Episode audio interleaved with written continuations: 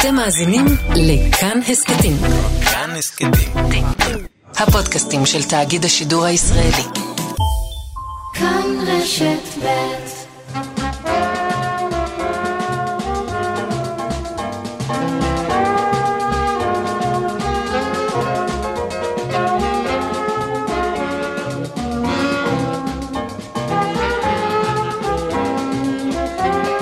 שלום רב וחג שמח, אומרים אהבה יש בעולם, על חייו ושירתו של חיים נחמן ביאליק. זו התוכנית שלנו עכשיו, אנחנו נייחד את השעתיים הקרובות למשורר הגדול, המשורר הלאומי, אבל גם המשורר האישי כל כך, חיים נחמן אה, ביאליק. אז אני רוצה לומר שלום לפרופסור אבנר הולצמן מהחוג לספרות עברית באוניברסיטת תל אביב, שלום לך. שלום רב, חג שמח. אז מה מכל הדברים שאמרתי נכון? הגדול, האישי, הלאומי? הכל ביחד, אה, ביאליק זה הכל. אה, אתה הופך בו והופך בו, מוצא בו דבר והיפוכו, והיפוכו של היפוכו. זהו באמת המשורר שאנחנו רואים בו כ... כמשורר לאומי שישב רוב חייו בעצם לא בארץ הקודש. כן, בעצם המוניטין של ביאליק וגם עיקר יצירתו התהוו לא כאן. באחד המקומות הוא אפילו אומר, ארץ ישראל לא מתאימה לי מבחינת היצירה. אני נטוע קולי בקרקע הגלות. ואכן רק בעצם עשר שנים לפני מותו, רק בגיל 51, הוא עלה ארצה, בנה את ביתו בתל אביב, כשהוא כבר מוכתר בכל הכתרים האפשריים של גדול המשוררים, של אולי היהודי האהוב והנערץ ביותר בעולם. ואנחנו נלך איתך כאן עם עוד אורחים בשעתיים הקרובות, גם בעקבות הביוגרפיה של ביאליק שאתה כתבת, אבל אולי נתחיל באמת בערש לידתו, שהוא הרבה מדבר עליה. ושמאוד השפיע גם על חייו האישיים וגם על שירתו. כן, ביאליק איפה זה היה? ביאליק נולד בעיר פרובינציאלית באוקראינה, ז'יטומיר, או באחד הכפרים לידה, זה לא, לא לגמרי ברור, אבל ז'יטומיר זאת העיר שלו, שם נטועה משפחתו. הוא היה בן לשושלת של סוחרי עצים, יהודים פשוטים, לא למדנים במיוחד. ואחד הפלאים הגדולים זה איך צמח גאון כזה מתוך סביבה די בינונית. ז'יטומיר היו לה תקופות מפוארות, אבל כשביאליק גדל בה היא כבר הייתה עיר שוקעת, עיר מדלדלת.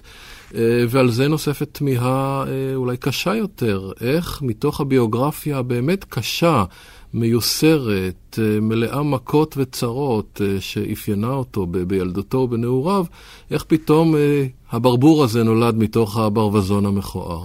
אנחנו נדבר עוד על חייו, אבל אולי נזכיר כבר את השיר הראשון, שאולי הוא גם הכי ידוע באיזשהו אופן פרדוקסלי, השיר הראשון שלו שהתפרסם.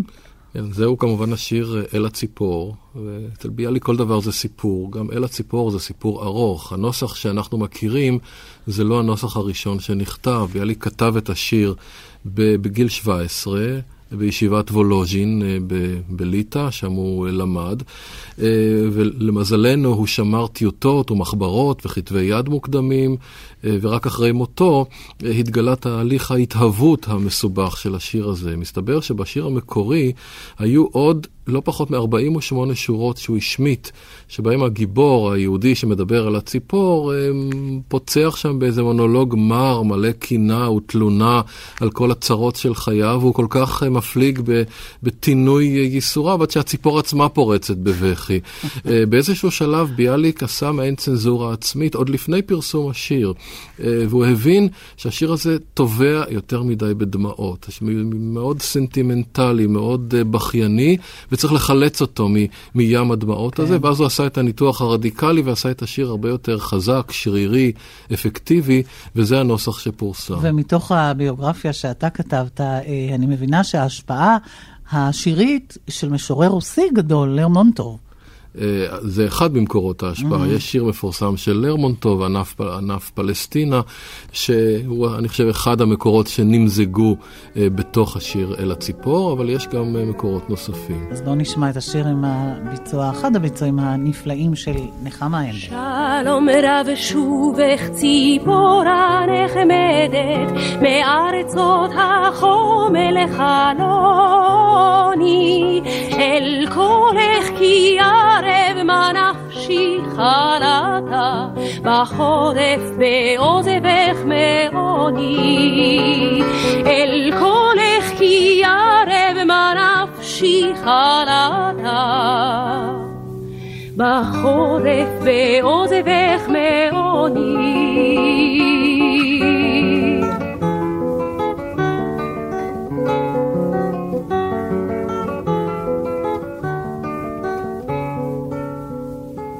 זמרי ספרי ציפורי היקרה מארץ מרחקים נפלאות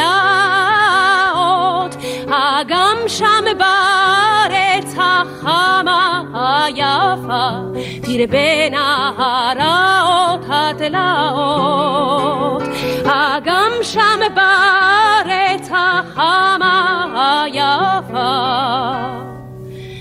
בין הרעות התלאות. הירד כפניני מהטלל הר חרמון, אם ירד ויפול כדמעות. ומה שלום הירדן ומימה והבהירים, ושלום כל ההרים הגבעות. ומה שלום הירדן ומימה והבהירים. ושלום כל ההרים הגבעות.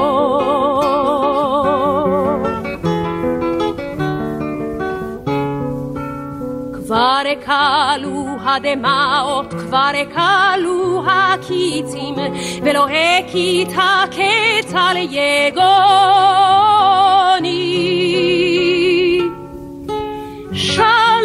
שלום רב שובך ציפורי היקרה, צלינה קולך ורוני.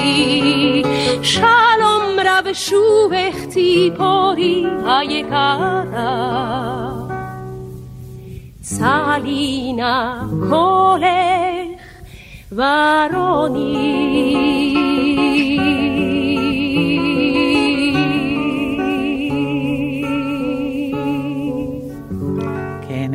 אלה הציפור, חיים נחמן ביאליק, אנחנו מדברים כאן איתך, פרופסור אבנר הולצמן, עוד מעט נדבר כאן עם עוד אורחים, אבל אה, ילדותו, ילדותו שבאמת הייתה קשה, וגם אה, מסיבות כלכליות. כן, אה, צריך אולי להבין את חייו של ביאליק גם מתוך הנסיבות ההיסטוריות, החברתיות והכלכליות שבהן הוא צמח. הוא עצמו נהג לתאר את ילדותו המוקדמת עד גיל חמש כגן עדן מושלם. והיא גם מפרנסת הרבה מ, מיצירותיו על הילדות המוקדמת. אבל גן העדן הזה נקטע, נהרס בבת אחת, כאשר בגלל התמוטטות כלכלית של אביו של ביאליק, הם נאלצו לחזור מן הכפר אל העיר, אל ז'יטומיר, להתפרנס בדוחק מבית מרזח שהאב פתח בשולי העיר, וכעבור זמן לא רב האב חלה, מחלה ממושכת שדלדלה את מעט הרכוש של המשפחה. וגם על כך הוא כתב על דמות אביו, כמובן, בבית המרזח. דמות כן. האב זו דמות שהוא התמודד איתה לכל אורך חייו, אבל את הביטוי המרגש ביותר, החשוף ביותר, הוא נתן רק ממש כשנה לפני מותו, בשיר המופלא אבי. שבו אולי בפעם הראשונה, בגיל 60, הוא העז לעמוד באופן ישיר מול הפצעים האלה של ילדותו, מול חוויית האב המושפל, הקדוש, המעונה, בתוך מרזח הסרוכים של, ה, של הגויים האוקראינים. שבתוכו יושב האב ומנסה לשמור על טהרת נפשו על ידי עיון בספר משניות. כן. ואנחנו, אין, אין לי שום ספק שזאת חוויה אותנטית, כי ביאליק חזר וסיפר אותה כמה פעמים במהלך חייו. אבל זה רק רכיב אחד בתוך הילדות המסובכת הזאת. בעצם אולי, אולי חוויה קשה ממנה, חוויה, חוויה קשה ממות האב, הייתה נטישתו על ידי אמו, משום שביאליק התייתם מאביו בגיל שבע וחצי. אמו לא הצליחה לפרנס אותו ואת אחיו ואת אחותו, ובלית ברירה היא מסרה אותו לסבו, אבי אביו, שהיה יהודי מבוסס, גם כן בז'יטומיר. מבחינתו של ביאליק זאת הייתה נטישה איומה. אביו עזב אותו, אמו עזבה אותו, והוא נזרק אל ביתו הסגפני, החמור, הקודר של הסבא, שלא ידע בדיוק מה לעשות עם הפרחח הקטן שנפל לידיו.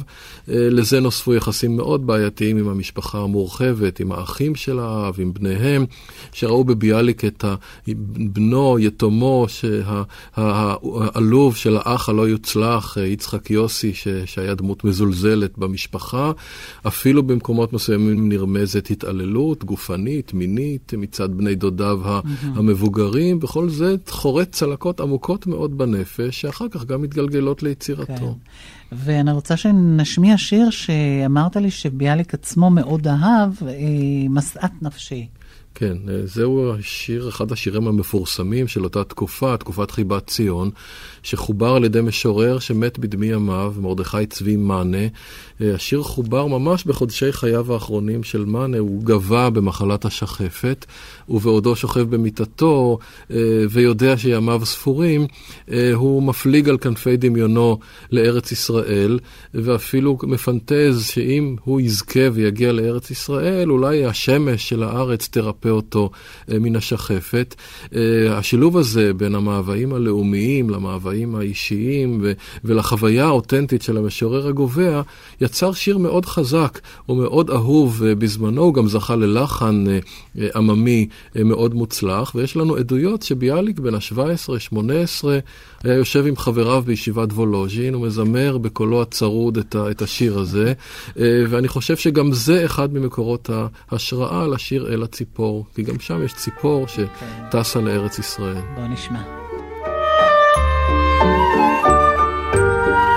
שמש אביב נת הים עד לקצות שמיים זיו חכלילי הוצק שם תו על העיניים סביב תשלט שלוות השקט על בעל יתעורר על ראש גבנו בדד דומם יושב לו המשורר.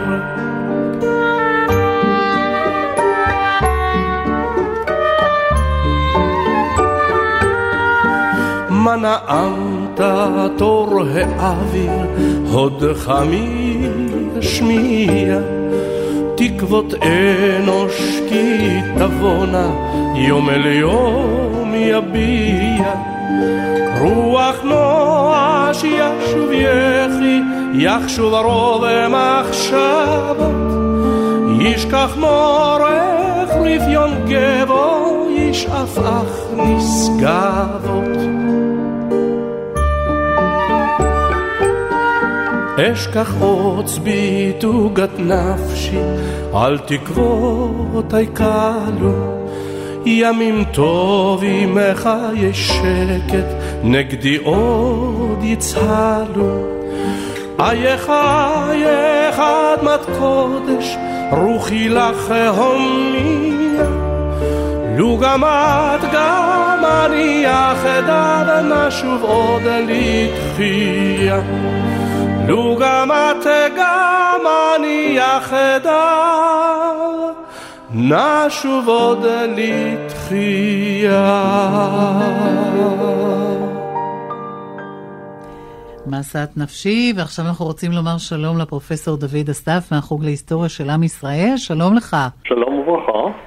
אני מבינה שאתה, אה, נודע לי עכשיו, גם חקרת בעצם את המקורות של השיר הזה שעכשיו שמענו. לא, לא בדיוק חקרתי, אבל אבנר גם כן שומע אותי? כן? כן, כן, ודאי. היי, שלום אבנר. שלום, שלום. לא, אני אומר, שמעתי ברקע את השיר, צליל מהשיר, ואז אמרתי, זה מסת נפשי. למה? כי הייתי עכשיו, כשהיינו באוקראינה, הופיע בפנינו איזה להקת פולקלור אוקראינית, של שלוש בנות שפורטות עלי בנדורה, ואחד השירים שהם שרו באוקראינית היה... לא ברור שזה המקור, אבל בטח זה הסבא רבא של אה, מסת נפשי. כן. אני לא מפרסם על זה בבלוג, אה, אבנר יודע על מה אני מדבר. אתה מוביל סיורים uh, בעקבות בעצם ילדותו, בעקבות בית ילדותו, עיר ילדותו של ביאליק. ספר לנו, ואני מבינה שממש לא מזמן חזרת מסיור בז'יטומיר. נכון. אני מוביל סיורים לא רק בעקבות ביאליק, אלא בעקבות בכלל סופרים ומשוררים, חסידים ומשכילים וכל מה שהתרחש שם על אדמת אה, אוקראינה היהודית. הסיפור של ז'יטומיר וביאליק הוא בעצם, הייתי אומר, קצת מדכא מבחינת מה שאפשר למצוא שם. ז'יטומיר של היום היא עיר סובייטית לגמרי. עיר שנהרסה לחלוטין במלחמת העולם השנייה. כל הבתים שם, הייתי אומר, 90 או 95 אחוז מהבתים של העיר הזו הם בתים חדשים שנבנו לאחר המלחמה. אה, שרדו שם כמה מבנים מקוריים שרלוונטיים להיסטוריה היהודית, למשל בית המדרש לרבנים אה, המפורסם שהיה באותה עיר. זה בית במה שכונה פרבר העצים, שבו אה, ככל הנראה, אני קצת חשדן לגבי המסורת הזו, אבל יש מסורת בת כמה עשרות שנים, ששם גר ביאליק, או יותר נכון סבו של ביאליק, mm-hmm. ואליו אה, הובל ביאליק הילד על ידי אמו, כאשר היא נאלצה להיפרד ממנו, להעביר אותו לרשות הסבא. הרי האימא גרה בפרבר זפתים, שהיה בקצה השני של העיר. וכאשר האב נפטר, אה, היא לא יכלה עוד לגדל אותו, והיא נאלצה למסור אותו לסבא. כן. אה, ביאליק עצמו מתאר, אגב, את, ה, את המסלול הזה של ההליכה מפרבר הזפתים לפרבר העצים, באחד השירים הכי יפים שלו, למרות שזה מיוחס לתקופה הפחות פוריה שלו, ואחד השירים האחרונים שלו, שנקרא פרידה, ושם הוא מתאר ממש את ההליכה אה, עקב בצד אגודל אל הפרבר הזה. זה קצת משונה לראות את הבית הזה הקטן, קומה אחת, מסויד, אה, הוא בית אבן מסויד. Mm-hmm. בתוך יער הבתים הסובייטיים המכוערים שלאחר. כלומר, מישהו טרח להשאיר אותו מתוך מודעות לכך שגר שם סבו של המשורר הלאומי היהודי הישראלי? Uh, הסיפור הזה הוא סיפור בפני עצמו. הכתובת של הבית, אגב, אם uh, אנשים רוצים לרשום, היא בוסקובסקיה 61, mm-hmm. אין, על, אין על הבית, איך אמר יבטושנקו, לא, לא, לא יד ולא מצבת, אין עליו כלום. Uh, הסיפור הוא כזה, בספטמבר 1998 היה אירוע וקבעו על הבית uh, שלט, uh, uh, שלט באוקראינית שבו נאמר שבין השנים 1880-1889 גר בבית הזה אה, משורר, פילוסוף ומתורגמן יהודי דגול, והבית הזה הוכרז כבית לשימור.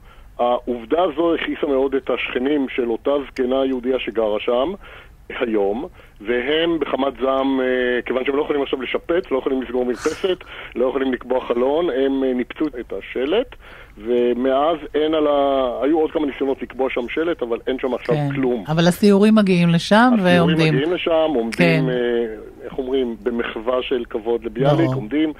אנחנו קוראים את השיר פרידה. ו...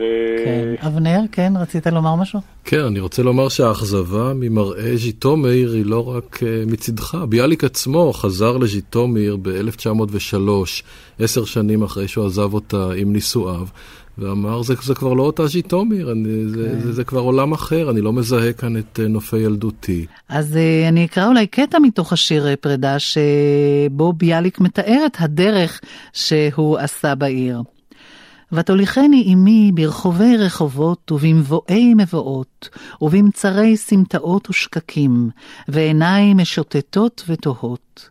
באחרונה יצאנו שוב אל מרחב גנות וקרפיפות, ואסבע חדשות ונצורות, ונפשי עייפה לחליפות. ונבוא לעת צהריים אל בית אבי זקני, אשר בפרבר העצים בקצה העיר השני. אבל לעומת זאת, אני רוצה אה, להוביל מז'יטומיר לאודסה. אודסה לא נחרבה, אודסה עומדת על טילה, ושם אפשר למצוא את הבית או את הבתים שביאלי גר בהם, נכון? בשיא תפארתה, לא, לא הייתי בשיא תפארתה, אבל תפארתה עדיין אה, ניכרת לעין, היא בהחלט לא נהרסה בצורה משמעותית במלחמת העולם השנייה. אה, יחד עם זאת, אה, קשה לזהות את כל התחנות שבהן עבר ביאליק. יש תחנה אחת ששם אה, יש עליה גם שלט, והתחנה הזאת נמצאת ברחוב מלאיה ארנוסקיה, אני מקווה שאני ביטאתי את זה נכון, במספר 9, ושם ביאליק גר בשנת 1907. כנראה שביאליק החליף בתים אה, כמנהג אותם ימים, והיו דירות שכורות, הן לא כן. היו דירות שלו. יש עליו שלט אה, אה, מכובד מאוד באוקראינית ובעברית. אפשר להיכנס פנימה לחצר. לא ברור בדיוק באיזו דירה ביאליק עצמו גר שם, אבל החצר אותה חצר וה... ואודסה היא אותה אודסה. אני רוצה mm. לומר שבכלל, בכל הסיורים האלה שאנחנו עושים באוקראינה, הייתי אומר, הדרך אל המקום הרבה יותר חשובה מאשר המקום עצמו. ברור. הנסיעה יותר חשובה מאשר המקום, כמו שאומר דניאל מנדלסון במלוא ספציפיותו. כשאתה מגיע למקום אתה בדרך כלל מתאכזב. אה, ביאליק התאכזב, גם אנחנו כן. קצת מתאכזבים, אבל אנחנו נוסעים לסמלים ואודסה, ז'יטומיר, כל הערים ברור, הללו. זה נמצאות המסלול, כן. מטען סמלי עצום. יפה. אז אנחנו מאוד מודים לך, פרופסור דוד אסף, שנתת לנו קצת מהסיור הזה שאתם uh, עשיתם ממש במו רגליכם שם uh, לערי הולדתו ונעוריו של ביאליק. תודה רבה לך. תודה ושנה טובה. שנה טובה. הטוב הודעת בשל מה אהבתי, אני אהבתי בשל תפוח, כי אין יודע. נתיב הרוח, זה כבר ידוע, את עבדתי, להעבירי ימי אהבתי, ואני תדעו, בשל מה אהבתי, אני אהבתי בשל תפוח. לדודי היה פרדס יפה ולדודי בת יפת עיניים ובתוך הפרדס בריכת מים מפקים חרש שוקטים ברים כמים גנובים כיין סתרים. לדודי היה פרדס יפה ולדודי בת יפת עיניים ויהי היום בעלות הקיץ כחום היום היום הבהיר. ואני עם פנינה שערתי לסוח אל הגן יצאתי. היא על מרק אני איש צעיר ונצחק יחדיו לרוח קיץ. כחום היום היום הבהיר. הטוב יודעת בשל מה אהבתי? אני אהבתי בשל תפוח, כי אין יודע נתיב הרוח, זה כבר ידוע, את עבדתי, לאווירי ימי עבדתי, ואני תדעו, של מה אהבתי, אתה אהבת, בשל תפוח. ונצחק יחדיו ונתעלס, אני ופנינה שערתי, ביססנו שרנו ואני חילדתי, וכמו התערבו בשמחתי, גם בני השיר ופרי המגדים, ונצחק יחדיו ונתעלס, אני ופנינה שערתי, ובכל ענות פיפי מבין אפיים כנפרנני וסף הבלולה ישוררו. גם מאי המוסמיר עדנים ופזמון חדש יעוררו. ובכל ענות גם פי גם ציף. תפצחנה סביב כנפרננים הטוב הודעת בשל מה אהבתי אני אהבתי בשל תפוח, כי אין יודע. נתיב הרוח, זה כבר ידוע, את עבדתי, באווירי ימי עבדתי, מה אני תדעו, של מה אהבתי, אתה אהבת בשל תפוח, וכרגע שבה ובימינה, תפוח גדול צח ואדום, ותתאמן ותפרני מיד המין החצי שני, אני בערתי בבאדום, והיא עומדת ובימינה, בלח תפוח צח ואדום. ובמחשוף לבנת התפוח, שיני כבוד שינה, וירח אפי ריח פינה, אחרי חריך השקירני, וכי עין מתוקה ברני. לבבי פג לא קם ברוח מאז מאז לי הייתה פנינה. הטוב הודעת בשל מה אהבתי אני אהבתי בשל תפוח כי אין יודע נתיב הרוח זה כבר ידוע את עבדתי לאווירי הימי עבדתי ואני תדעו של מה אהבתי אני אהבתי בשל תפוח. אתה אהבת בשל תפוח. אני אהבתי בשל תפוח. כן, בשל תפוח, שיר ששלמה ארצי הלחין, ובעצם מה אומר השיר הזה? שיר אהבה. אה, השיר הזה הוא שיר מאוד יוצא דופן על רקע אותה תקופה ב- ביצירתו של ביאליק. זה שיר כל כך שמח, קליל, אירוטי, מלא מוטיבים של, של פיתוי ושל אה, קונדסות וכולי, בלב תקופה שבה ביאליק כתב בעיקר שירים קודרים, מיוסרים, של חשבון נפש, אה, וגם לא כל כך ידע עדיין איך לתאר יחסים שבינו לבינה בצורה, בצורה פשוטה. הפתרון הוא מאוד פשוט, פשוט, זה לא שיר מקורי של ביאליק, זה שיר שהוא תרגם בעצם, איבד מן המקור הצרפתי, כנראה דרך הרוסית, אה, שיר בשם השזיפים של המשורר הצרפתי אלפונס דודה, שהיה מאוד מאוד פופולרי בזמנו, וההשערה שלי היא שכיוון שדודה מת ב-1897, והשיר כנראה נדפס באותה שנה שוב, ביאליק ראה אותו באיזה מקום והחליט mm-hmm. לתרגם אותו, okay. כן. אם כי הוא עשה בו גם איזו פעולה של ייהוד, משום שבמקור זה שזיפים. ביאליק הופך את זה לתפוח, אה, בעל הקונוטציות משיר השירים, אה, גן, את גן הפירות הוא הופך לפרדס עם כל המשמעויות. אה, הייתי אומר, כן. זאת מין אתנחתא קלילה, משועשעת, בתוך המהלך המאוד כבד, מסובך של ביאליק הצעיר אל, אל סף המאה ה-20. וביאליק אה, מהווה בעצם איזשהו סמל להתחזקות הציונית.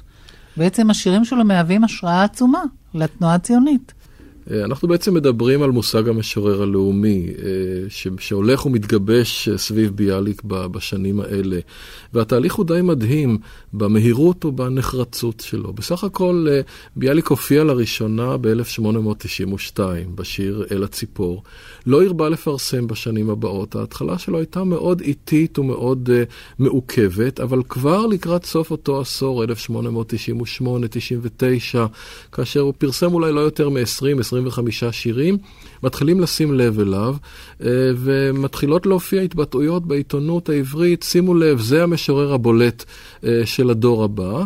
אה, בד בבד, ביאליק עצמו מזין אולי את המוניטין הזה על ידי שירים שאפשר לכנות אותם שירים לאומיים, כמו השיר תחזקנה, שנעשה ממש להמנון של תנועת העבודה, ברכת עם בשמו הרשמי. אבל מתוך זה שהוא מודע לחשיבות של התנועה הציונית, מתוך התחושה שהקרקע רועדת וכל אותה חשיבה שכבר הרצל נכנס לתמונה. ביאליק הוא, אפשר להגיד, ציוני אחד העמי מובהק. באותה תקופה הוא דווקא מתייחס בהסתייגות להרצל, אה, אם כי הוא נרעש ונפעם, כמו כולם, מן, מן ההופעה של הרצל ומן הקונגרס הציוני הראשון. הוא אפילו כותב שיר זעם אה, בשם אכן חציר העם, שבו הוא נוזף ביהודי, ביהודי מזרח אירופה על זה שהם לא מתעוררים אל, אל, אל כל הקריאה המשיחית הזאת שמגולמת אה, בקונגרס, ועם זאת, הוא נאמן לרבו ומורו אחד העם. אדם שלא כל כך מאמין בלהטוטי הדיפלומטיה של הרצל, בקסמי הציונות המדינית, אה, מדבר על תהליכים רוחניים אה, ארוכים. זאת אחת מן ההיקלעויות האמביוולנטיות של ביאליק באותן שנים, אבל צריך להדגיש ולומר, מושג המשורר הלאומי זה מושג הרבה הרבה יותר רחב מעצם כתיבת שירים על הציונות ובהשראת הציונות. והשאלה אם הוא גם מתהווה תוך כדי, או שהוא במבט רטרוספקטיבי הופך להיות המשורר הלאומי. לא, אני מדבר ממש על עדויות בנות הזמן. כבר mm-hmm. ב-1901 ביאליק אז הוא בן 20 ו... 28, הוא מפרסם את ספרו הראשון, ובביקורות על ספרו הראשון אומרים, זהו המשורר הלאומי שלנו. כלומר, זה לא מדובר על איזה הטלה רטרוספקטיבית, זה דבר שצמח באופן אורגני, הצטברות רשמים של כן. קוראים, מבקרים, ואז אה, אולי שנת המפתח בעניין הזה זה שנת 1903. כאשר הוא כותב את בעיר ההרגה, וזה השיר בעצם שמרחיב את המוניטין שלו גם מעבר לתחומי הקוראים העבריים והחברה היהודית. זה השיר שבו הוא, שאותו הוא כותב אחרי, שאחרי הטבח הגדול בקישינב. נכון. שבעצם הוא היה כמתעד, מעין נכון. עיתונאי. הוא נשלח uh, על ידי ועדה שהוא, של היסטוריונים שהוקמה באודסה לאסוף עדויות, ואכן מילא את שליחותו נאמנה. ישב חמישה שבועות בקישינב, מילא מחברות על גבי מחברות של עדויות שרשם מפי הניצולים, אבל uh, לא כתב את הספר התיעודי שאמור היה לכתוב, במקום זה הוא הסתגר באיזה מקום, ואחרי כמה שבועות פתאום הופיעה הפואמה הזאת, האדירה, בעיר ההריגה, שכמובן פעלה הרבה יותר מכל מה שספר תיעודי כזה או אחר יכול היה לפעול. כל זה גם קורה בעקבות רקע, אם נלך קצת על הפסיכולוגיה, של תחושתו המאוד קשה שקצת לא יוצלח כפי שהוא היה בבית, או כמי שלא יוכל לעשות את זה, או כמי שלא יוכל לפרוץ. והנה פתאום, כמו שאמרת בהתחלה, הברבור הזה צומח מתוך הדומן הזה. כן, טוב, אלה תהליכים כמובן מאוד מסובכים, אבל אם לשים את האצבע שוב על איזה נקודת מפנה, הייתי אומר שביאליק כאילו נולד מחדש עם בואו לאודסה. אודסה, בירת הספרות העברית אה, באותה תקופה, שיושבים בה מנדלה ואחד העם, ודובנו ורבניצקי, כל האישים שהוא נשא אליהם עיניים מעריצות. אה, הוא ככה נע ונד בכל מיני ערי פרובינציה באוקראינה בחיפוש אחר פרנסה, עד שהוא נגאל מן הנידחות הפרובינציאלית. הגיע ב-1900 אה, לאודסה. והשינוי הכי יפה מתרחש, הייתי אומר, בתאורה אה, שמאפיינת את שירתו. עד 1900 השירים שלו הם שירי לילה, קודרים, חשוכים ברובם הגדול, ופתאום באודסה פורצת ממנו שירת האור.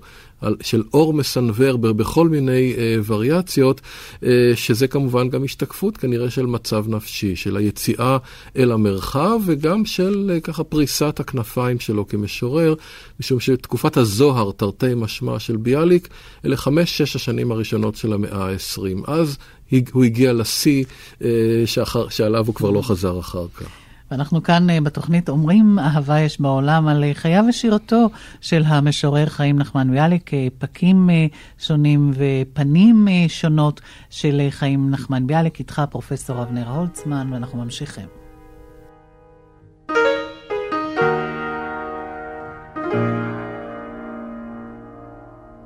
היא יושבה לחלום וסורקה שערה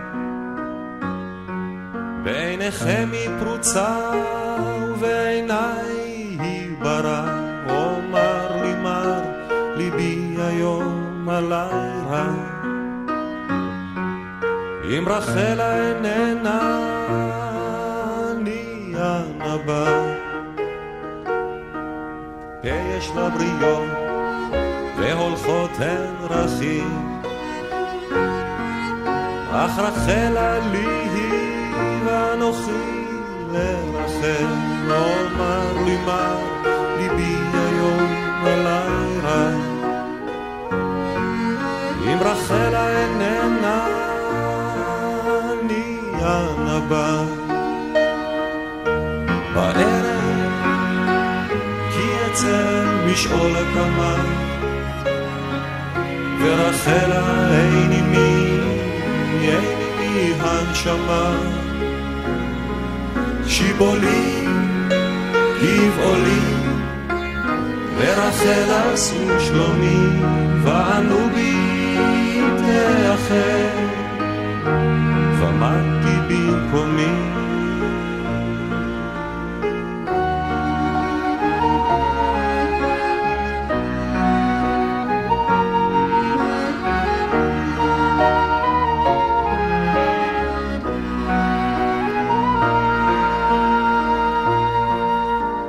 יושבה לחלום וסורקה שערה. בעיניכם היא פרוצה ובעיניי היא ברא אומר לי מה ליבי היום עלי רע. אם רחלה איננה אני הנבא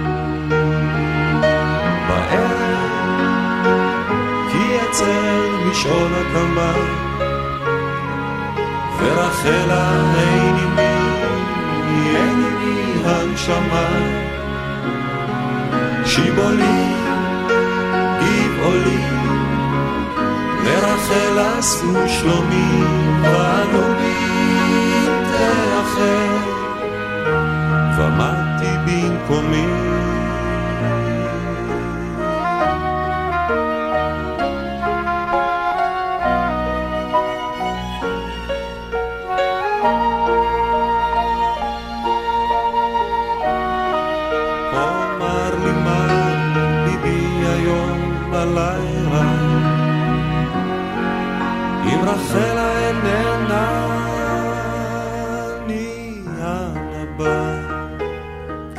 ישבה לחלון, ואנחנו רוצים עכשיו לדבר קצת על אה, השירים, אה, שירי האהבה, השירים האירוטיים של אה, חיים נחמן ביאליק, ונעשה את זה בעזרתך, פרופסור אריאל הירשפלד מהחוג לספרות עברית באוניברסיטה העברית בירושלים.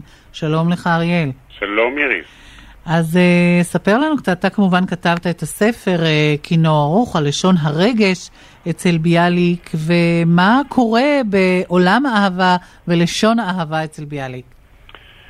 אז העניין הוא זה שלא הכל נמצא דווקא בשירי האהבה שלו, שהם לא רבים מאוד, גם אם הם נפלאים, במיוחד אלה שנכתבו לאהובה שהלכה לדרכה, כמו לנתיבך נעלם או אייך. Mm-hmm. אני חושב שכל השירה שלו ספוגה בארוס, לא רק במובן של מיניות, אלא במובן של איזו פנייה מלאת משיכה אל הקורא ויצירת יחסים שיש בהם משיכה כזאת בין הקורא והשיר. והשירה עצמה היא חושנית ביותר, מוזיקלית מאוד, והיא mm-hmm. מתייחסת גם אל העולם וגם אל הרגשות באופן חושני, הייתי אומר. ובמובן הזה, כל כולה היא אירוטית, ובזה הוא, אני חושב, מצטיין במיוחד. כן, אבנר אה, רוצה כאן... אה, כן, שלום, שלום אריאל. שלום אבנר. שלום. אה, אני לגמרי מסכים ששירתו של ביאליק ספוגה ארוס, אבל יש איזה תסביך, יש איזה קומפלקס מאוד קשה בכל מה שנוגע לגבר שמדבר אל האישה ועל האישה בשירת ביאליק. אה, זה תמיד מלא רתיעות, עכבות, אה, פחד מן המעשה המיני כשלעצמו, פחד מלהיפתח עד הסוף בפני איזה זולת. אז איך, איך הדברים מתיישבים בעצם? אני חושב שביאליק עצמו אומר כמה פעמים שאהבה ממש נשארה סגורה בפניו.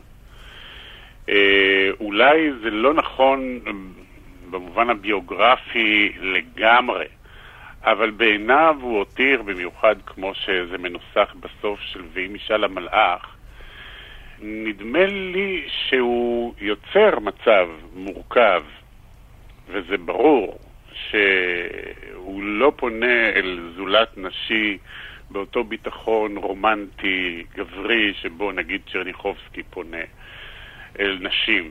Mm-hmm. ואת כורחניה, ואת אינך יודעת, את אינך יודעת. וגם תמיד, גם בני דורו תמיד הנגידו אותם בדבר הזה. אבל כשהוא שואל, אומרים אהבה יש בעולם, מה זאת אהבה? הוא שואל שאלה מפורשת, אני כאילו לא יודע מה זאת אהבה, לא חוויתי אהבה? זה מה שהוא אומר, או זה הרבה יותר מורכב אני, מזה? אני לא בטוח שזה כך בדיוק, mm-hmm. משום שמי שפותח שיר ב"הכניסיני תחת כנפך" וה"היי לי אם ואחות", יש לו מושג מאוד ברור מה זאת אהבה, דווקא, והוא גם מנסח את זה באופן כל כך חודר mm-hmm. ועמוק וטרגי, אבל גם אמיתי. נדמה לי שהשיר הזה מדבר על אהבה, אבל גם מקונן על משהו בה שנותר בלתי מושג. ואני חושב שזה מקדם אירוטי עוד חזק יותר של השירה כשירת אהבה. משום שאם שירת אהבה תתאר מעשה אהבה שלם, איזה מקום יש לקורא בתוכה? איזה מקום יש לתרבות בתוכה? אתה מתכוון לארוס יכולים... המרומז יותר חזק מה... התשוקה הבוטה שבאה לידי ביטוי במילים לא, עצמם. זה גם, זה, לא, זה גם מעשה לא גמור. כלומר, יש עוד מקום להיכנס אליו ולעשות אותו. ומעבר לכך, צריך להודות בצער שגם בחיינו האהבה היא לא תמיד שלמה וגמורה. ואנחנו מצטרפים לא פעם אל הנקודה הפרובלמטית הזאת, הטרגית, או המופרעת, או מלאת הנחיתות, או הבהלה שיש לביאליק. אני חושב שהשיר שלו, שמבטא בהלה כל כך גדולה מהמגע המיני, כמו העיניים הרעבות, הוא חשוב לנו יותר, גם אם חיינו מתנהלים בצורה יותר מוארת משלו בשעתו. הוא שיר חשוב יותר משיר על התרחשויות מיניות מלאות. והוא גם מנסח בו, ואני חושב שאבנר יסכים איתי, הוא מנסח בו משהו על מיניות ממש בצורה חודרת יותר ממשוררים שהיו כביכול מומחים בזה. כן, אבנר. כן. זה, זה שיש אצל ביאליק צד אה, גופני, חושני, מובלט, אה, זה מעבר לכל ספק. אפשר להיזכר למשל משירי החורף, שמתאר את, ה, את הגבר מלא ההון שיוצא כן. למרחב המושלג ו- וקורע אותו באיזה מזחלת נכון. שלג, אה, וזה שיר אירוטי, לא במובן המצומצם, במובן של זיקה גופנית אל העולם. אולי תאמר משהו גם על הצד הזה, הגופני, החושני, הגברי, כשלעצמו. בוודאי. אז הנה בדיוק זאת הכניסה אל ביאליק האירוטי הרחב מאוד, שבו בעצם כל ההתרחשות הדיבורית שלו נמצאת בתוך תווך אירוטי, הייתי אומר. בשיר הנפלא ביום קיץ, יום חום, הוא מתאר את מצבי הרוח האנושיים העיקריים, את השמחה ואת היגון הנורא, את השיממון. וכל השיר נשען על בוא אליי, בוא אליי, רע, בכל מיני מצבים. ובעצם זאת בעיניי הסיטואציה הבסיסית של הדיבור הביאליקאי. שבתוך השיר נמצאת איזו הזמנה להיות איתו בחוויה. כן. והעניין האירוטי ששפוך על כלל הדיבור שלו, הוא למשל הכוח בשיר הזה, יושבה בחלון, הוא לא רק עצם ההצבעה על אישה שבעיני אחרים היא כזאת ובעיניו היא כזאת. הדבר העובר הוא ההתבוננות הבאמת יוצאת מגדרה. אדם יוצא מגדרו אל משהו שהוא מחוץ לו. כן. וזה נמצא בשיר, וזה עובר אפילו כשהוא מולחן. יפה. או, בדיוק אתה מביא אותנו אל השיחה הבאה שאנחנו רוצים לעשות, וזה לדבר באמת על השירים המולחנים אה, של ביאליק. אנחנו מאוד מודים לך בשלב הזה, פרופסור אריאל הירשפרן. תודה על, לכם. על אה, לשון האהבה והאירוטיקה באמת אצל ביאליק.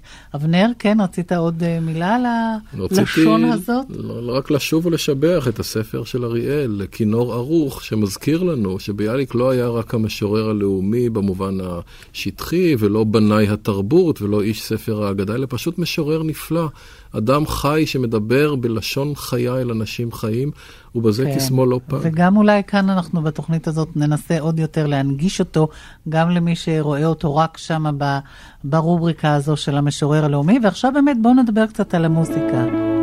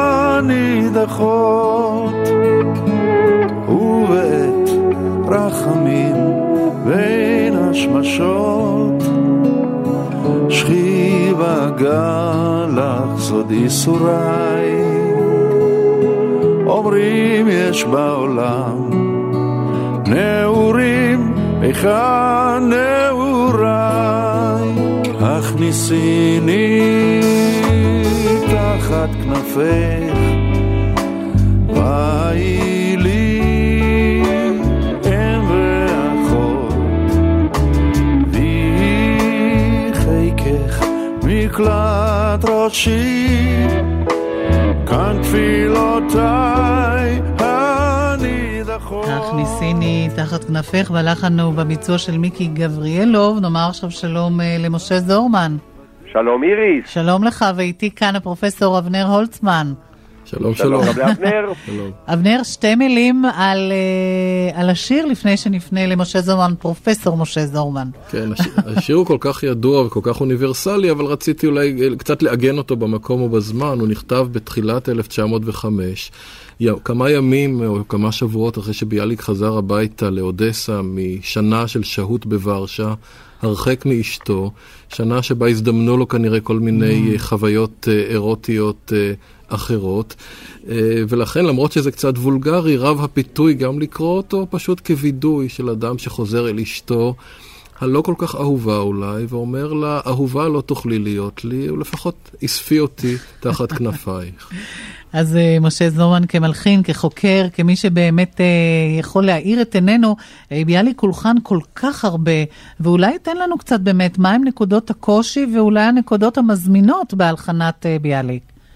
אז אה, קודם כל, אם אנחנו מדברים כבר להכניסיני, כן. אז אה, השיר הזה הפך לקלאסיקה, מהקלאסיקות של שירי אהבה ישראליים, ודרכו אנחנו יכולים לראות דרך גלגוליו, איך כל דור לוקח את השיר הזה ומצמיד לו מנגינה אחרת, ועל ידי כך מדגיש דברים שדור אחר בכלל לא היה מדגיש אותם.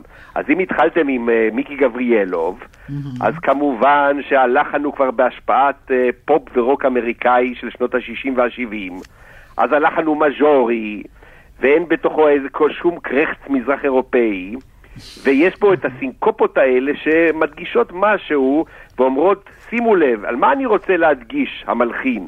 הכניסיני תחת נפך והאי לי. זאת אומרת, זה הכניסיני והאי לי, הדגש הוא על השאר, על מי ששר ועל מצוקתו.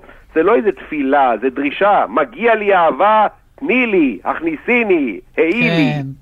ואילו בצורות אחרות שהשיר הולחן? בהחלט אין את הדבר הזה, יש משהו הרבה יותר רך. אם אנחנו לוקחים את הגרסה המקורית שאנחנו מכירים, שנחמה הנדל אה, שרה, אז זה הופך להיות בעצם שיר עם חסידי, אה, איזה מין תפילה מזרח אירופאית, שבה הדבר המרכזי הוא התחושה של החופש והזמן האינסופי של התפילה. הכניסי, אתה יכול להחזיק כמה שאתה רוצה את הכניסיני. תחת כנפי. כלומר, אין כאן את הנפילה של האני שדורש את זה. אין בהחלט את האני שדורש את זה, זה כן, תפילה. של איש שמבקש את אלוהיו למעט אהבה, כן. כפי שכולנו מבקשים כל חיינו, וכמובן סולם הוא כמובן מינורי, מה שקורה הסולם המזרח אירופאי, והמנגינה היא הדבר המופלא הזה שנקרא עממי, שאתה יכול בהחלט לחפש ולחפש, לא. ובסוף אתה תמצא את המקור של העממי הזה. אגב, מבחינת ההברה, הנגינה האשכנזית או הספרדית, אה, איך אה, אה, זה, מה זה עושה למלחינים? אה, זה סיפור גדול, האשכנזית, ההעברה האשכנזית או הספרדית, כיוון שהשיר של ביאליק, רובם של השירים נכתב כמובן בהעברה האשכנזית, ואם אנחנו לא אה, מקפידים עליה, אנחנו מאבדים הרבה מהמוזיקה של הטקסט. לא, אתה לא יכול לדקלם את שלום רב שובך ציפורה נחמדת מארצות החום אל חלוני, ולהגיד שלום רב שובך ציפורה נחמדת מארצות החום אל חלוני. זה נשמע טקסט של איזה רס"ר בצבא, אה, מאוד חד, מאוד זוויתי, ולכן גם השלום רב שובך ציפורה נחמדת הוצמד לשיר עם אה, ביידיש שהולך עם אותו, עם אותה מנגינה. בקיצור, הסיפור של מילעל כן. ומילרע הוא קריטי אצל ביאליק. יפה, ועוד כמובן אה, מאות רבות של אה, שירים שהולחנו, אז אנחנו מאוד מודים לך, משה זורמן, בשלב הזה. תודה רבה. עוד אה, אנחנו. רוצים להספיק את כל אה, חייו ועלילותיו אה, של ביאליק, ואבנר הולצמן שאיתי כאן, אתה רצית להוסיף משהו? רציתי להוסיף, או אולי אפילו לשאול את משה זורמן, יש לנו עדויות שכבר ב-1908, שלוש שנים אחרי כתיבת הכניסיני, כבר שרו אותו בארץ ישראל, אני לא יודע בדיוק באיזה לחן, זה מראה באיזה מהירות השירים של ביאליק אה, התקבלו והולחנו. אה, אולי השירים התקבלו מהר מאוד והגיעו אה, כבזק לארץ שהייתה צמאה לביאליק ולשירים, ואני בטוח שזה אושר בנוסח אה, עם המוזיקה ה- העממית, אה, כשאנחנו מכירים לפי הגרסה כן. של אה, נחמה הנדל. לא יפה, שגם אחריה כמובן עוד אה, הוסיפו ושרו, ושמענו את זה. בעוד ביצועים, גם אה, של ריטה. אז אה, זהו, עד כאן על הצד המולחן של שירי ביאליק, אבל את השירים המולחנים כמובן נמשיך אה, ונשמע ונשמיע כאן בתוכנית. תודה רבה לך, משה. זרמן שוב.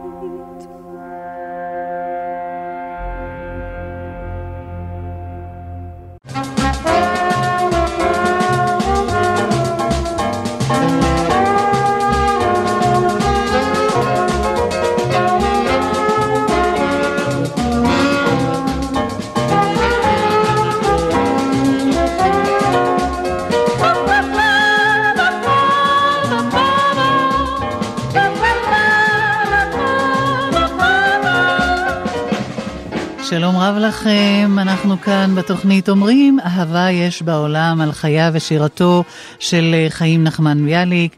כאן אה, איריס לביא, איתי באולפן הפרופסור אבנר הולצמן אה, מהחוג לספרות באוניברסיטת תל אביב. שוב שלום לך. שלום, שלום. נזכיר שוב שאתה מחבר הביוגרפיה של ביאליק וגם מי שערך את קובץ שיריו בהוצאת דביר. ודיברנו בשעה הקודמת על חייו, על ילדותו, על פריצתו, אה, על אהבותיו, והנה אחרי די הרבה שנות חיים שלו, הוא מגיע בעצם לתל אביב. נכון, אבל יש תחנה בדרך שכדאי להתעכב עליה. ביאליק עזב את אודסה בראש חבורת סופרים בקיץ 1921. שזה סיפור מתח מרתק בפני עצמו, איך הם הצליחו להיחלץ ממש מן המלטעות של השלטון הבולשביקי אחרי המהפכה, אבל הוא לא הגיע ישר לארץ ישראל, אלא נסע לגרמניה. משום שהוא רצה, לפני בואו לארץ, הוא רצה לשקם ולבסס את עסקי ההוצאה לאור שלו. הייתה לו באודסה הוצאה בשם מוריה, והוא אה, מתוכה ברא הוצאה חדשה, הוצאת דביר. ומכיוון שגרמניה של תקופת האינפלציה הגדולה, של ראשית רפובליקת ויימאר, הייתה מקום מאוד נוח לעשות עסקים אה, בתחום הדפוס וההוצאה לאור, אה, הוא הגיע לברלין, אה, אחר כך לעיירה ליד פרנקפורט, ושם הוא שהה שנתיים וחצי ועשה נפלאות, באמת העמיד את הוצאתו על הרגליים. אה, ממש יש מאין. בתוך כדי כך גם אה, חגגו לו את יום הולדת החמישים שלו והוציאו מהדורת פאר אה, של כתביו, והוא הכין את הכל כדי שהוא יוכל לבוא לתל אביב מבוסס יותר מכל הבחינות, כי זאת הייתה משאת נפשו האמיתית. איך הוא התקבל כאן? אחרי שידעו עליו והריצו אותו ושמעו וגם ביקרו אותו כל השנים. קודם כל, יש לנו עדויות. הוא הגיע, אז להגיע מאירופה לארץ ישראל לא היה פשוט, היו מפליגים באונייה למצרים, ועולים על רכבת אה, מפורט סעיד, הרכבת הייתה עוצרת בלוד, ומשם היו נוסעים באוטו לתל אביב. ולמה אני מספר את זה? משום שעשו לו קבלת פנים מפוארת. אה, ראש העיר דיזנגוף בא לקבל את פניו בתחנת הרכבת, הוליכו אותו בכבוד גדול לתל אביב, חיכו לו כל תלמידי הגימנסיה הרצליה, וממש באותו שבוע גם נחנך או הושם השלט על רחוב ביאליק בתל אביב, כלומר קראו לרחוב עוד בחייו, mm-hmm. והונחה אבן הפינה לבית אה, שהוא החליט לבנות לו על אה, חולות תל אביב. אולי נזכיר שהוא עשה כבר סיור בתל אביב לפני כן. הוא בעצם היה פעם קודמת בארץ ישראל ב-1909, ביקור mm-hmm. אומלל, ביקור uh, לא מוצלח, ובעצם הימים שבהם הוא היה בארץ, אז בעצם נערכה הגרלת המגרשים המפורסמת של אחוזת בית, כלומר הוא עמד ליד יד ערש הלידה של תל אביב, uh-huh. אבל כשהוא הגיע אליה אחרי 15 שנה, היא כבר הייתה עיר מתפתחת בקצב מסחרר. ובעצם, אה, עשר השנים אה, שביאליק חי בתל אביב, אלה השנים שבהם אה, הוא נמצא בשיא תהילתו, אה, הוא הדמות המרכזית בלי שום ספק בתל אביב, אפשר לומר גם ביישוב הארץ ישראלי כולו. אה, הוא כבר לא כותב כל כך שירים בתקופה הזאת, אבל הוא עושה המון דברים אחרים, ופונים אליו בכל עניין. ביאליק הוא כתובת, מישהו רוצה לקרוא שם לחנות שלו, הוא פונה לביאליק. איך לקרוא שמות לילדים, ביאליק. ברל כצנלסון מייסד עיתון יומי, הוא פונה לביאליק, ביאליק אומר, תקרא לו דבר, כן? כל מיני דברים כן. מן הסוג הזה. כאשר ההשראה שלו על אה, מילים הן לא דווקא חידוש מילים, אלא שאיבתה מן המקורות. אה, בדרך כלל, כן, ביאליק mm. התנגד לחרושת המילים המומצאות נוסח אליעזר בן יהודה, והוא ניסה לחדש מילים מתוך המקורות, אם כי הוא גם חידש מילים בפני עצמו. אחד הסיפורים המפורסמים זה איך ביאליק חידש את המילה רשרוש. שלא הייתה קיימת. אה, אה, הוא היה צריך מילה לסימון הצליל של עלי העצים, אה, וכדרכו הוא עשה את זה בצנעה, הוא הכניס את זה לסיפור של סופר אחר, שופמן, שהוא ערך אותו, וכעבור כמה שבועות פתאום הוא אומר, כולם מתחילים לרשרש, ואף אחד לא יודע איך זה נולד פתאום. כן. הוא גם מאוד אהב שירי עם, ואהב אה, בעצם לעשות מהם מחרוזות שירים. אה, כן, זה בעצם סיפור שמתחיל עוד באודסה. ב-1906 ביאליק חיבר את השיר בין הר פרת ונהר חידקל, שהיה סנונית ראשונה אה, כעבור שנתיים נוספות. הוא כתב בבת אחת את יש לי גן, לא ביום ולא בלילה, מנהג חדש, תרזה יפה. הוא ברור לגמרי המכנה המשותף בין כל השירים האלה. הכל סיפורים על נערות יהודיות כשרות, ש... שצמאות לאושר, לאהבה, לשידוך טוב, אבל בדרך כלל אה, חלומותיהן לא מתגשמים. הייתה בזה כמובן השפעה גם של שירי עם ביידיש, אבל היה בו, הייתה פה גם איזו אג'נדה תרבותית. ביאליק חשב שהשפה העברית, התרבות העברית המתפתחת, צריכה גם רובד עממי.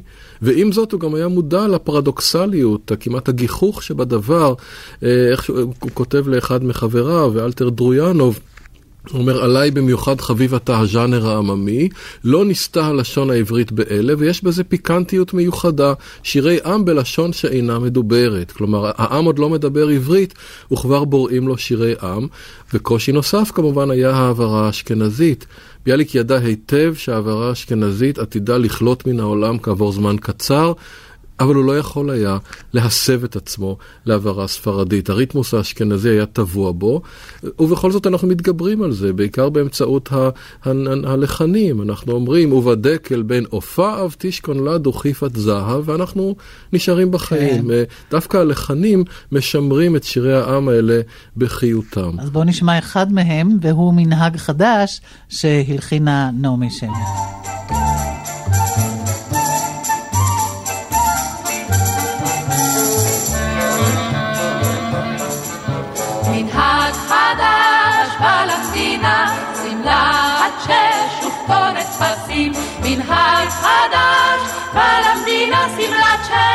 שש ופונת פסים. ובשבתות והעצים מוצאים נשיקה ואגסים, ובשבתות והעצים מוצאים נשיקה ואגסים.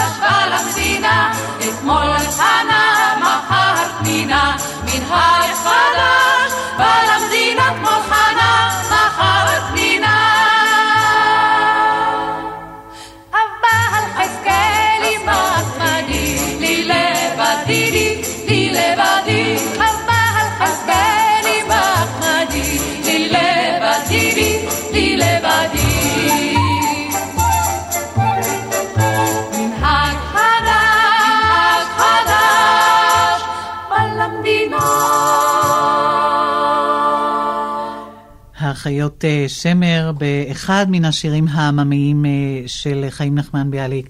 ואנחנו כאן אה, בתוכנית על חייו ושירתו של ביאליק מנסים גם להיזכר ואולי גם לגבות עדויות, ואחת הנשים שעדיין זוכרות את ביאליק היא בתו של ש"י עגנון, שלביאליק היה מערכת יחסים מאוד סבוכה, שנדבר עליה עוד מעט, נכון, אבנר? כן, הם בעצם נפגשו לראשונה כבר ב-1909 באותו ביקור לא מוצלח של ביאליק בתל אביב. אבל הידידות האמיתית ביניהם אה, פרחה בתקופת חייו של ביאליק בגרמניה. עגנון כבר היה סופר מבוסס, אה, הם התגוררו באותו מקום, היה קשר קרוב אה, בין שתי המשפחות. ביאליק הכיר בעצם את ילדיו של עגנון ממש מ- מלידתם, והם הכירו אותו בתור הדוד, החבר של אבא, ו- וזכרו אותו במשך שנים רבות. אז הנה דברים שאמרה לנו לפני ימים אחדים אמונה ירון, בתו של ש"י עגנון, על זיכרונותיה מביאליק. אהבנו אותו. כן. אהבתי אותו מאוד. הוא היה כל כך נחמד אלינו. גרנו אז בבד הומבורג, שנמצא ליד אה, פרנקפורט, וזאת עיירת נופש קטנה. היו שם כמה סופרים עבריים, והיינו ילדים קטנים, אחי ואני. אני הגדולה, הייתי בת ארבע. יום יום אבי וביאליק הלכו לטייל, ולקחו אותי איתם. הלכנו שם עד לאיזה מקום שהייתה תזמורת של המשטרה, ושמענו קצת. אבי החליט שאהבתי למוזיקה התחילה אז, אני לא יודעת.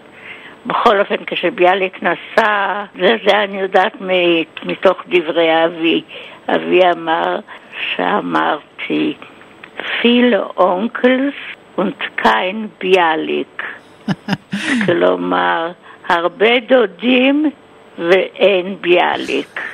והייתי מאוד עצובה. ואחר כך בארץ חזרנו ונפגשנו. היינו הולכים עם אבא אליו כשהיינו בתל אביב, וביאליק בא הרבה לירושלים, ותמיד ביקר בביתנו, ובכל פעם ששמענו את קולו קפצנו משמחה, ביאליק בא, ביאליק בא. אמונה, איזה שיר uh, מכל השירים של uh, ביאליק את uh, הכי אוהבת? בין נהר פרת ונהר חידקל. היו עוד שירים שאני מאוד אהבתי. אחר כך אהבתי את אמי זיכרונה לברכה, הייתה צדקת גמורה, והיו עוד שירים. מה קרה כשהיה ניתוק בין אביך לביאליק? המשכתם להיות איתו בקשר?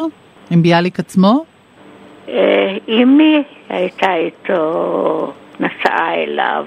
היא באה לבית ביאליק, הוא אז לא היה שם, אז אמרו לה שהוא ברמת גן, והיא נסעה אליו. לא זוכרת איך הם השלימו, אבל הם השלימו.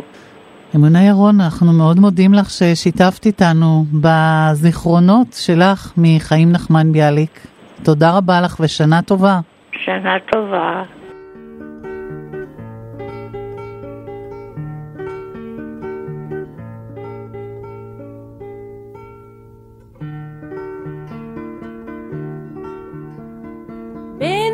mare pratule arhide kelle alla mi uva de kelle bere ofav tish konne la duhi fatzav uva de kelle bere ofav tish konne la duhi fatzav Si وفي خوجي تي وبكشي لي بن زوجي وبشرتي متعيه كيفتي أوتو بهابيه وبشرتي متعيه كيفتي أوتو بهابيه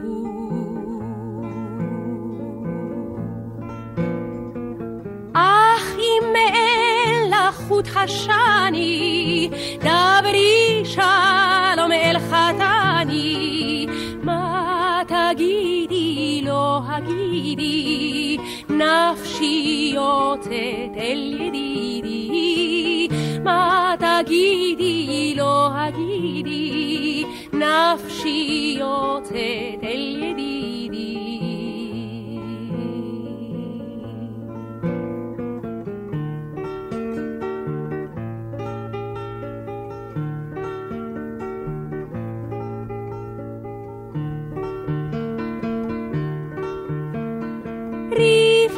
Difat umorifat ככה סחדו חיפת לילה אטוס אל בית דודך ואגלה לו את סודך. לילה אטוס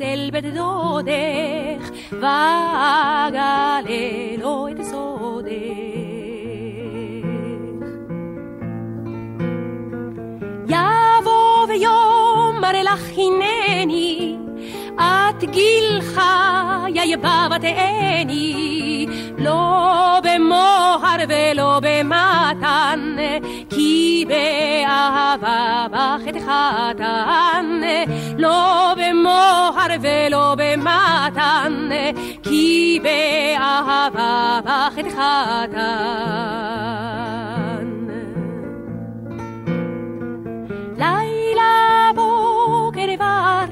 abime, esa einayle abime, abime zakim harayin, dodi bechire levavi ayin, abime zakim harayin,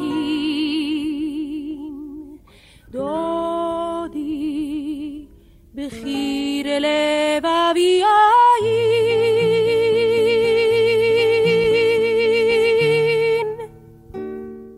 נחמה הנדל בנהר פרת ונהר חידקל, וזה גם חלק משירי העם. כן, השיר הזה, שהוא לכאורה שיר מאוד תמים, סנטימנטלי, על נערה שרוצה למצוא אהבה, הוא בעצם שיר מאוד מאוד נועז אה, מבחינה אירוטית. יש פה תיאור ממש של אישה צעירה מתייסרת באיזה כמיהה אירוטית אה, גופנית שלא באה על סיפוקה, או בתיאור ההתייסרות הזאת יש אפילו תיאורים מרומזים של האנטומיה הנשית האינטימית ביותר, דברים שביאליק לא העז לכתוב בשום מקום אחר, אלא להחביא אותם בשירי העם. בנהר פרת או נהר חידקל. כן. אה, כל- כלומר שכשאפילו הילדים או האנשים שרו את השירים, לא ידעו שהם שרים שירים בעלי מסר אה. מוצפן. כן, בשירים האלה יש הרבה מסרים מוצפנים, יש בהם הומור אנרכיסטי פרוע, יש בהם אגרסיה חשופה, יש אפילו שירים Mm. שביאליק כתב מהקבוצה הזאת ולא העז לפרסם אותם מרוב שהם היו נועזים, כן. עם כל מיני דחפים אלימים, אב שרוצה להרוג את בנותיו הרווקות, ותיאורים של מעין אורגיות בעיירה היהודית, אבל יש גבול, יש דברים שאפילו ביאליק לא העז לפרסם. דיברנו על אה, ביאליק בתל אביב, על התיישבותו אה, בעיר, על היותו באמת מרכז תרבותי. הוא גם הגה והקים את אותו עונג שבת שעכשיו אה, מחדשים. וכמובן כולנו זוכרים את היותנו ילדים שהולכים לבית ביאליק. הוא עצמו לא היה לו נוח נדמה לי עם העניין הזה שעלו אליו כל כך הרבה לרגל, אה, אתה כותב בספר. בית ביאליק זה עניין אה, כאוב ומסובך, כמו כמעט כל דבר בחייו של ביאליק. הוא בנה אותו במלוא ההתכוונות, הש- השקיע בו את כל כספו, ונכנס לחובות גדולים בגללו, וכמעט מן הרגע הראשון הוא שנא את הבית.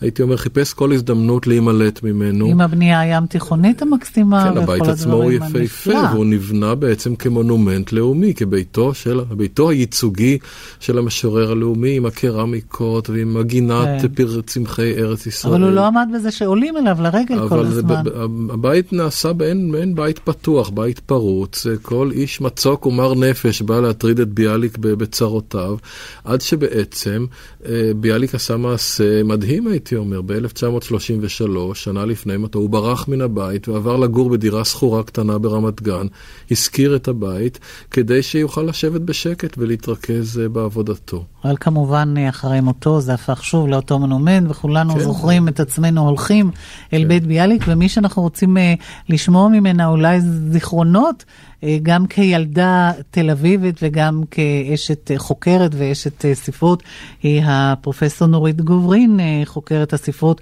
ומרצה באוניברסיטת תל אביב, אז שלום לך נורית גוברין. שלום וברכה. אנחנו רוצים לשמוע את הזיכרונות שלך מהוויית ביאליק, נקרא לזה, של תל אביב הקטנה יותר. ביאליק שלי הוא חלק מילדותי בתל אביב.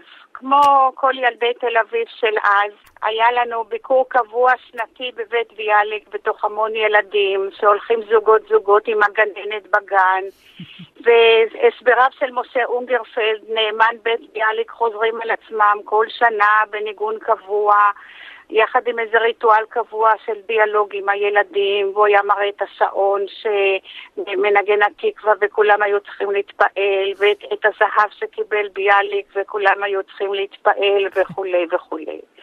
מכיוון שנולדתי לאבא סופר, אה, ישראל כהן, אז אה, והוא היה הרבה פעמים הולך לבית ביאליק, אז זאת הייתה גם הזדמנות שלי לטייל איתו לבית ביאליק כן. ולעיין בספרייה. בית ביאליק ושל ילדי תל אביב זה אונגרפלד, משה אונגרפלד, הזועף והמפחיד, שהוא היה בעצם נאמן אה, עזבונו של ביאליק, ועם כל הביקורת עליו הוא דאג לשמר אותו. אבל אני, בגלל אבי, לא פחדתי ממנו, לפחות פחדתי ממנו פחות. וביאליק אצלנו בבית זה היה... אה, גם חלק משירה ליד שולחן השבת, ששירי העם היו סגורים עם כל המילים על פיהם של אבי ואימי ושל אחותי פרופסור חגית אלפרין, ועד היום אני יודעת את כל השירים ואת כל המילים, והיינו שרים אותם בהתלהבות, וגם זה עבר לילדים ולנכדים. עכשיו, אני נולדתי שנה אחרי שביאליק נפטר, ולצערי לא זכיתי להכיר אותו, אבל אבא שלי כן זכה. Mm. הוא קודם כל ראה אותו, נפגש איתו בלבוב, אצלנו אמרו לבוב ולא לבוב, בגליציה, כן. ב-1930. כשביאליק ביקר שם בעיר, ואבי היה בשליחות, הוא היה אז חבר קבוצת חולדה. ואחרי שביאליק נודע לו שיש פה שליח מארץ ישראל ומקבוצה, הוא הזמין אותו לבית המלון שלו הפרטי, והייתה להם שיחה מאוד מעניינת על קיבוץ, קבוצה ועל מושב עובדים. ואבא שלי היה נציג של קבוצה, של חולדה, וביאליק דווקא צידד במושב עובדים. והוא אמר בין השאר, הקבוצה היא בבחינת טוב, ואילו המושב בבחינת טוב מאוד. אלף עיניים ננעצות באיש אחד בקבוצה, ואילו במושב יש יותר פרטיות. זה פגישה מאוד אישית שלו עם, אה, עם ביאליק.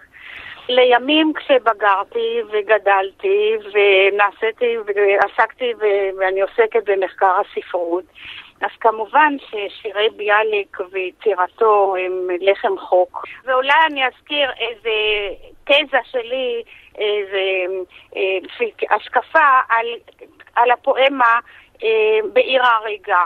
הידועה של ביאליק כן. שכתב אותה לאחר פרעות קישינב. אני מדברת לא על הפואמה, אלא על ההתקבלות שלה.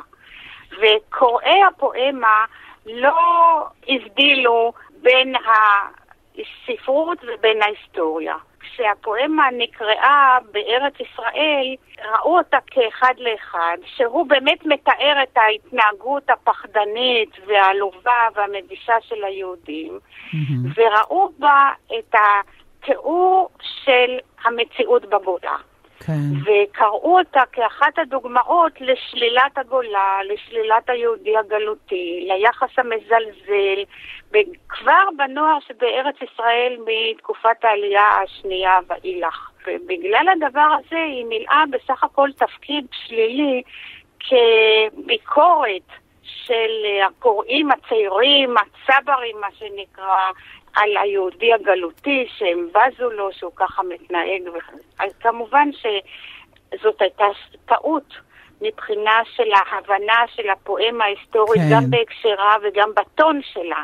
ההתנשאות הצברית, ההתנשאות הילידית, שאבה את כוחה מהתיאורים האלה הקשים מאוד של ביאליק. מצד כן. שני, הקוראים בני הזמן, הפואמה הזאת דווקא דרבנה אותם כן. לפעולה, וכתוצאה ממנה אחר כך נוסדה ההגנה העצמית וארגון השומר והגנה וכולי. אז אנחנו uh, מודים לך מאוד על, ה, על הפקים והפנים השונות באמת שנתת לנו כאן, גם על היצירה, גם על החוויה האישית שלך.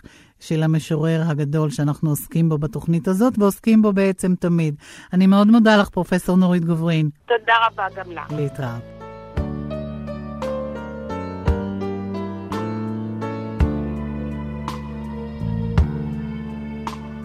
ביום קיץ יום חום, עת השמש ממרום, הרקיע תלהט כתנור היום, את יבקש הלב, פינת שקט לחלום, בוא אליי, בוא אליי, רע עייף,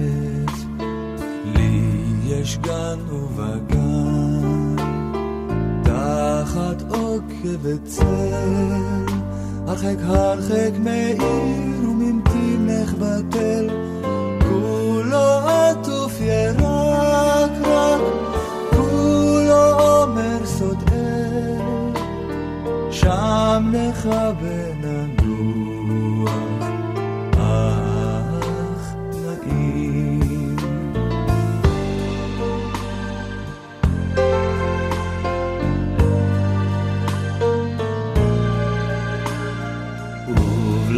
חורף ליל קור, את מחשקים ושחור, ישופוך בחוץ הולך סובב הקור, ובבשרך כי יתקע מחלותיו הכפור.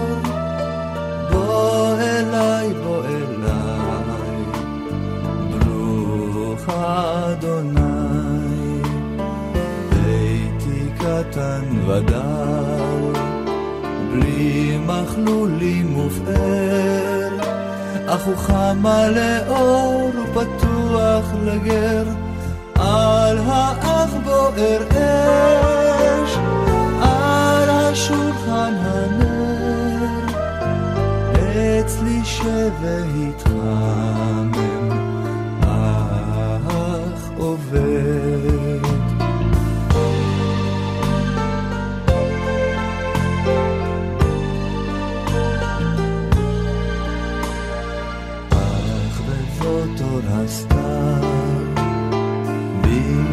סגור בער, עמום שומם היקום רפש הולך ורב, דלף תורד על גב, אש בקרב לבב, בי עוזבני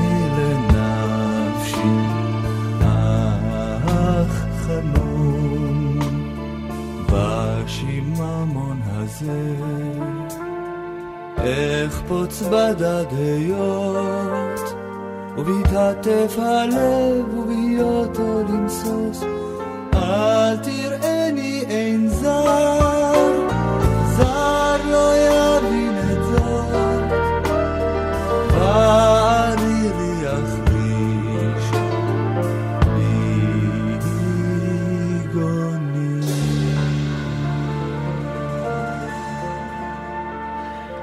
ביום קיץ, אה, יום חום, אה, וזה מתוך הפרויקט נתיב הזמר. אז זה שיר אה, שנכתב בארץ החמה?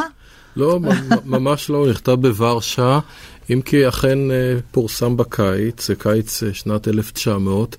אה, השיר הנפלא הזה, שמדבר על דקויות של יחסים, יחסי קרבה וריחוק בין שני רעים, אולי אפ- אפילו עם איזה נופך אירוטי, מעניין גם כדוגמה לה- להשפעה העצומה המיידית של שירת ביאליק אה, על קוראיה. יש לנו עדות נפלאה אה, של יוסף חיים ברנר. אה, שבאותו קיץ שבו השיר הזה פורסם, הוא היה נער בן 19, הגיע לוורשה כדי למצוא את דרכו בעולם הספרות, והתארח באופן זמני בחדרו הסחור של חברו אורי ניסן גנסין, בן ה-21.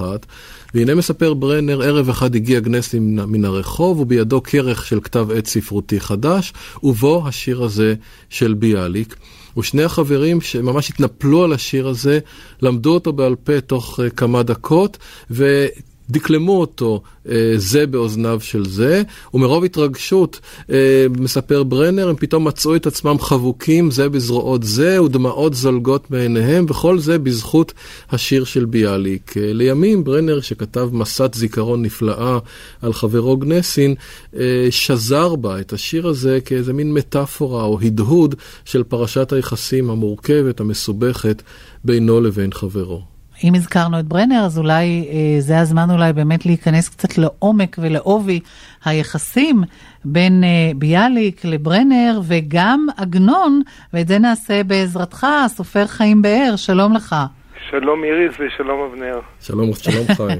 כן, אתה חקרת את המערך הסבוך של היחסים בין הסופרים האלה. ספר לנו ככה קצת עליהם. כן, היחסים שנרקמו בין אה, ביאליק אה, ובין אה, ברנר, ראשיתם, הייתי אומר, בהערכה או באהבה והערצה גדולה מאוד של ברנר אל ביאליק. הוא למד אה, ממש בעל פה את שיריו, ויש לנו תיאור השיר הזה שאתם אה, שמעתם כיצד הוא וגנסין משננים את זה בוורשה, בפגישה ביניהם. יתר על כן, אני חושב שביאליק אה, העריך מאוד והיה מלא התפעלות מהפרוזה החדשנית של ברנר, והוא גם מימן וארגן את... הייתי אומר, חטיפתו, שחרורו של אה, ברנר מהצבא, אה, מהצבא הרוסי, ואת חילוצו משם, זה עלה הרבה כסף. ישנה התכתבות אה, מרתקת בין השניים, אה, אבל לאט לאט אה, היחסים עולים על סרטון. בהתחלה על רקע של uh, ניגוד טעמים אסתטיים, זאת אומרת, uh, מה שהיה נראה לביאליק כרשלנות, הוא אומר לו במכתב, הוא אומר, אתה כמו נחש, חתוך חוליות חוליות, אבל אתה צריך עריכה, והוא לא חסך מזמנו ומכוחו ומכישרונו העצום, וערך את סיפוריו של... ברנר, אבל ברנר אה, היה לו, זה לא נבע מרשלנות כפי שאנחנו היום יודעים, זה נבע מתוך איזשהו רצון אה, לתת ביטוי לנפש הקרועה ולחיבוטי הנפש באמצעות הכלי הלשוני. והיחסים אה, כך הלכו ונחלשו, או הייתי אומר, אחר כך הם מגיעים לרגע, הייתי אומר, מאוד מאוד דרמטי. ברנר אה, שולח לו את הסיפור בין מים למים, אבל אה, ביאליק שמע, קרא כביכול התבטאות של ברנר שזלזלה בו, והוא שולח לו מכתב קצר, ענייני, ובסוף המכתב הוא רושם את אחת השורות האכזריות ביותר שאנחנו מכירים אה, ביחסים של סופרים, עם הערכה גדולה ביניהם, הוא כותב לו אה, קראתי אה, את אה, בין מים למים שלך, והוא מים במים. העלבון הזה היה קשה לברנר, יש לנו תיאורים שהוא השתכר והוא לא מצא, את, לא מצא לו מנוחה, ובעצם מאותו רגע היה נתק mm-hmm. מוחלט. מה באשר ליחסי ביאליק ועגנון? ביאליק ועגנון, שם שוב ישנה התיאור אה, בעיקרו הוא תיאור, אה, בהתחלה לפחות, התיאור הוא מצידו של עגנון, שמתאר כיצד ביאליק אהב אותו והעריך אותו, אבל אנחנו, זה בשלב הארץ-ישראלי המוקדם, כשביאליק בא לביקור. אבל אחר כך נקשרה ביניהם ידידות כשהם שניהם היו בגרמניה, בבאד הומבורג של יד פרנקפורט. ביאליק בא לשם אה, חבוט אחרי שהוא עזב את אה, אודסה ועזב את ברלין. אה, הייתה פרשה של אה, ילדה של משפחת קרו שנדרסה למוות ומניה חשה וגם ביאליק חשו שהם אשמים במידה כזאת או אחרת במותה כי מניה שלחה אותה לקנות משהו ושם ביאליק מוצא ניחומים בחברתם של עגנון ושל אסתר אשתו והוא מוצא בית חם ולבבי, אבל בארץ ישראל אה, חל מהפך. אה, ביאליק הולך ובעצם אה, מאבד את אה, חדוות היצירה שלו, הוא בתקופה, הייתי אומר, אה, של אה, הסתר פנים, ולעומת זאת עגנון הולך אה, ופורח. ביאליק בתל אביב, עגנון בירושלים, ועגנון, שהיה מיזנטרופ לא קטן, מחליט שאין לו בעצם צורך בחברה של ביאליק. כך שהמשולש הזה, ביאליק, ברנר ועגנון, ידע עליות, בייחוד מורדות.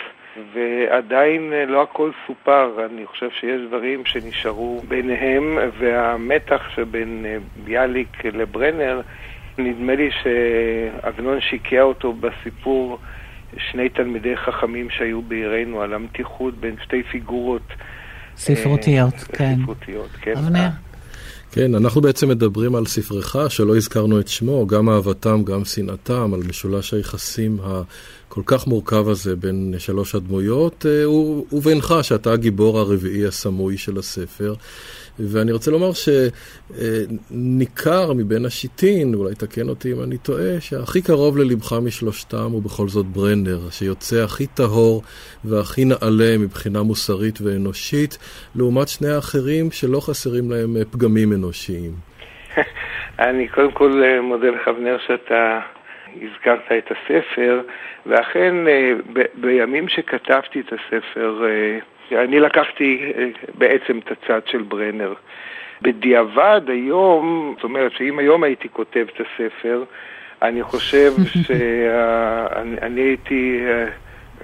משנה קצת משנה, את הגישה, כן. כן. אם, אם את, אני, אני אענה לכם אולי, אני אומר משהו, שאם היום הייתי יכול לפגוש ולשוחח רק עם אחד מהשלושה, אז באותם ימים אני הייתי ודאי מעדיף את ברנר, מי שמעניין אותי ומרתק אותי במורכבות וברב הפנים שלו ובאחריות ובטרגיות, אני הייתי אה, בוחר אה, בביאליק.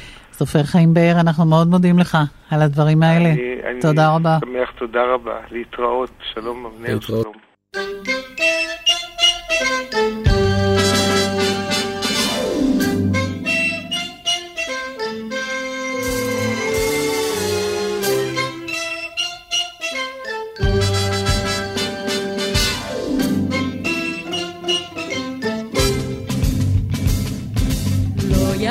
שמי לעין ולעין ויח נגלת ותצת כל עין. מארץ נוכריה ממדינה רחוקה היא באה כציפור עם גילה וצחוקה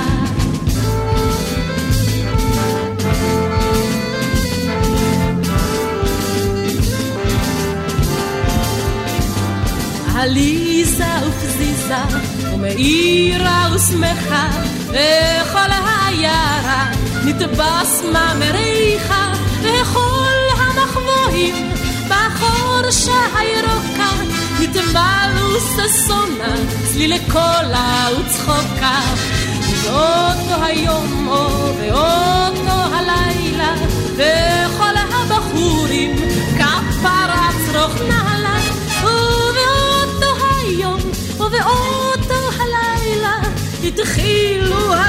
הקטטות בין אישה ובעלה.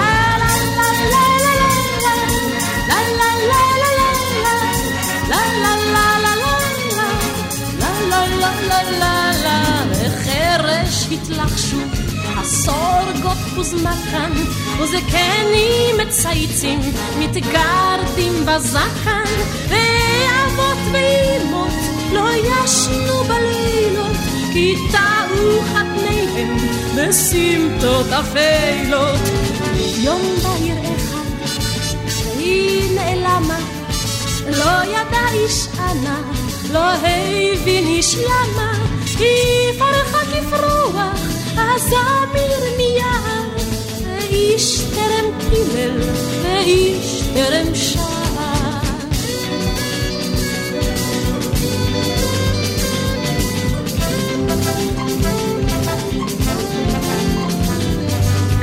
וידום הצחוק ותתאגם החורשה, אין נכנס בעוביה, אין פוקדה, אין דורשה, ויבוא יום סגריר, ושני ושלישי, ואת תכבה כל עין, ויהי עצב חרישי. לערב שב בחור, בזמנו הביתה, וחללו טובה, רחתנה נתפייסה, והאברכים יושבים עם נשם ומפקים, וכולן מחמדים, וכולן ממתקים.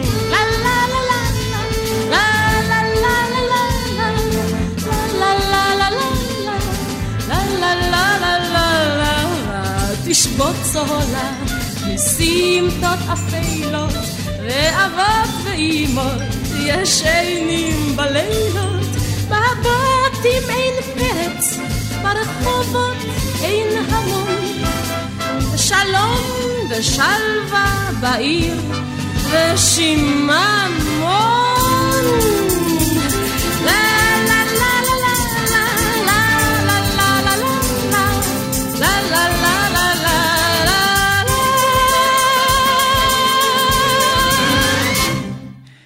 לא ידע איש מי. אם אנחנו מדברים על ביאליק ועל אה, שיריו ועל אה, האהבה או ההערצה אה, של העם או של אנשים אליו, אז הנה להקה, להקת מוזיקה, להקת רוק אפילו, ישראלית, אל המשורר, שעוסקת כולה בשירי חיים נחמן ביאליק. שלום לך, בועז אלברט. שלום. שלום, שנה טובה. שנה טובה, ספר לנו איך נולד הרעיון הזה לעשות להקה שכל כולה מוקדשת לשירי ביאליק? לגמרי במקרה. שניים מאיתנו רכשו את ה... האמת שקיבלנו במתנה את הספר שהולצמן הוציא, מדורה מבוארת של שירי ביאליק. כבר היה לפני כמה שנים, 2004. כן.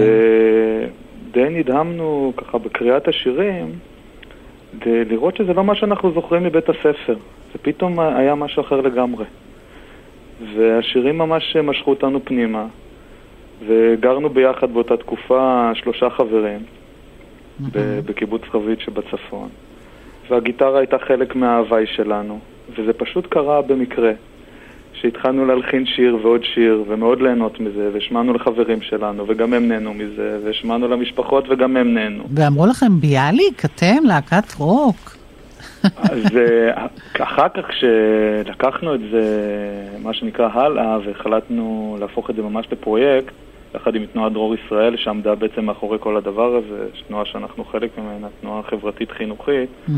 אז היו כמה אנשים שהרימו עיניים, בעיקר כי באמת לא מכירים את ביאליק, כלומר זה מוזר, המשורר הלאומי שכולם לומדים אותו בבית הספר וכולם יודעים את שמו, אבל uh, הרבה פחות מכירים אותו ואת uh, כתביו ואת מה שמאחוריהם.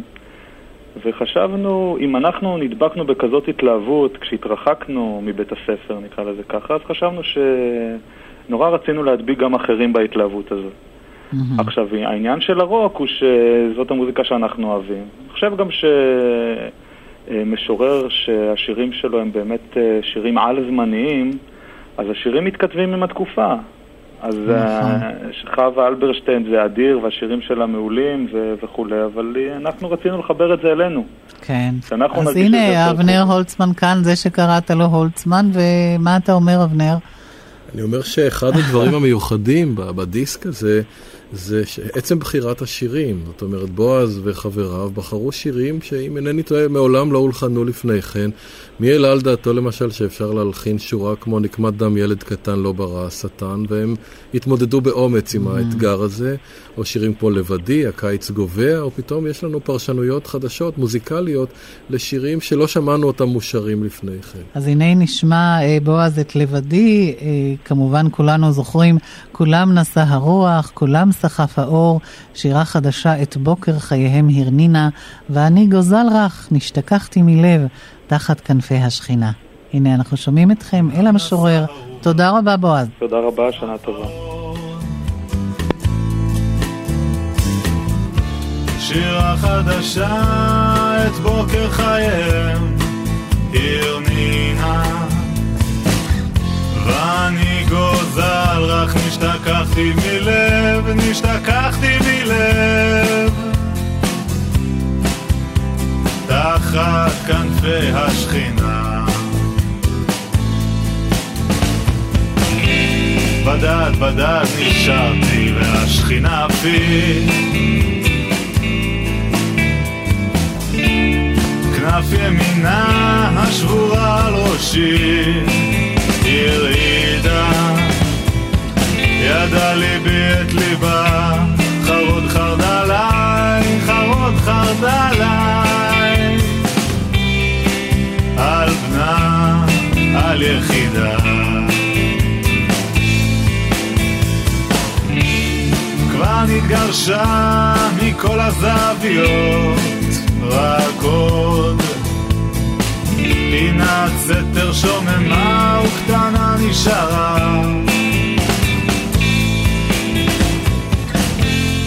בית המדרש ותתכס בצל, ותתכס בצל.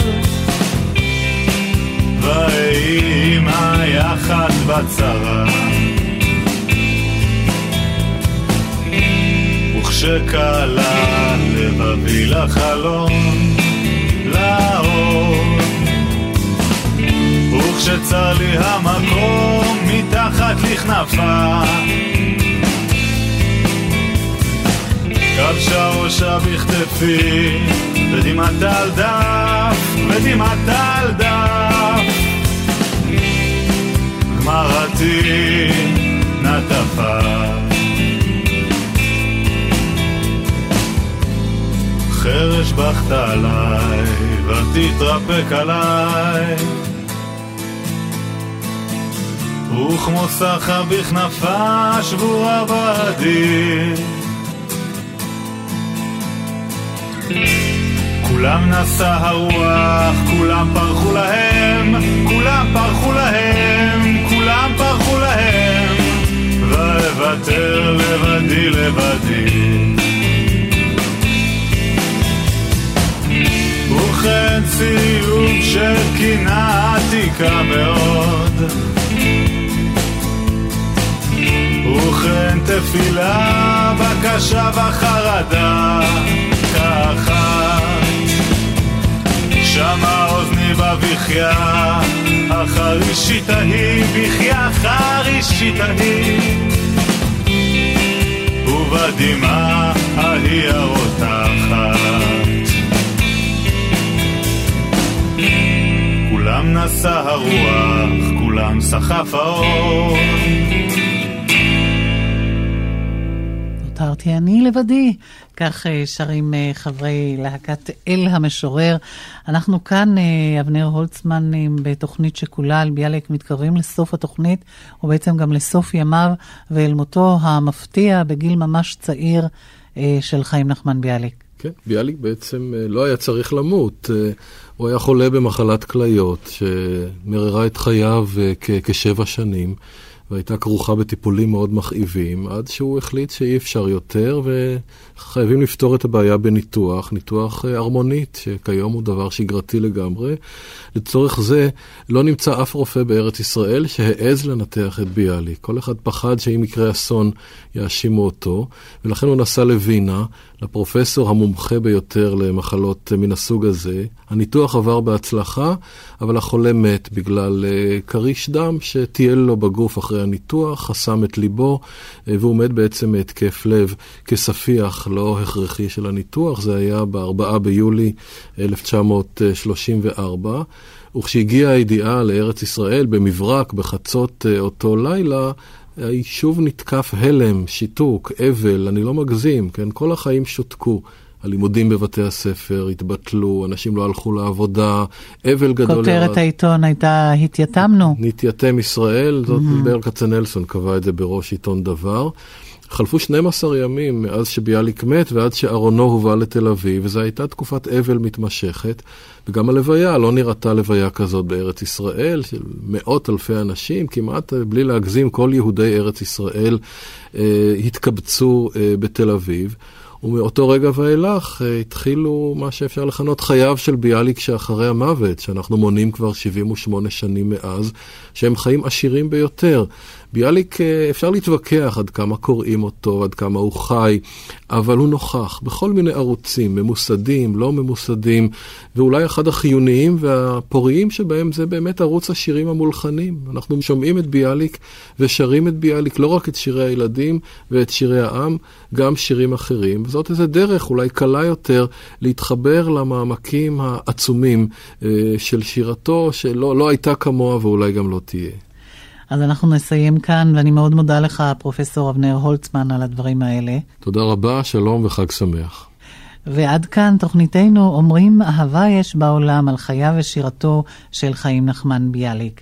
העורכת טובה קלינגר, הטכנאים שלנו צביקה בשבקין ודימה קרנצוב, אני איריס לביא, אומרת לכולכם שלום רב ושנה טובה.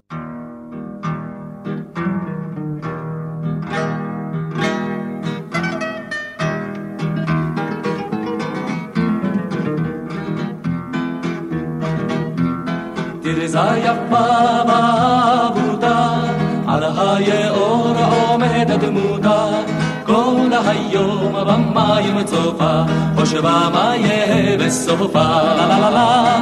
כל היום במים צופה, חושבה מה יהיה בסופה.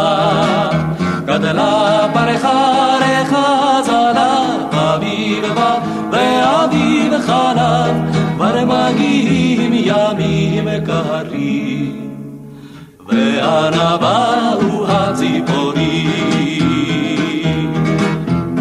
ובתוך חדרה מול המראה עומדה כל היום הנערה, היום בדמותה הצופה, חושבה מה יהיה בסופה, לה לה לה. כל היום בדמותה הצופה, חושבה מה יהיה בסופה. גדלה פרחה לחזרה, אביב בא ואביב חלף, הנחות ללוי בשימורים, והיכן הם הבחורים?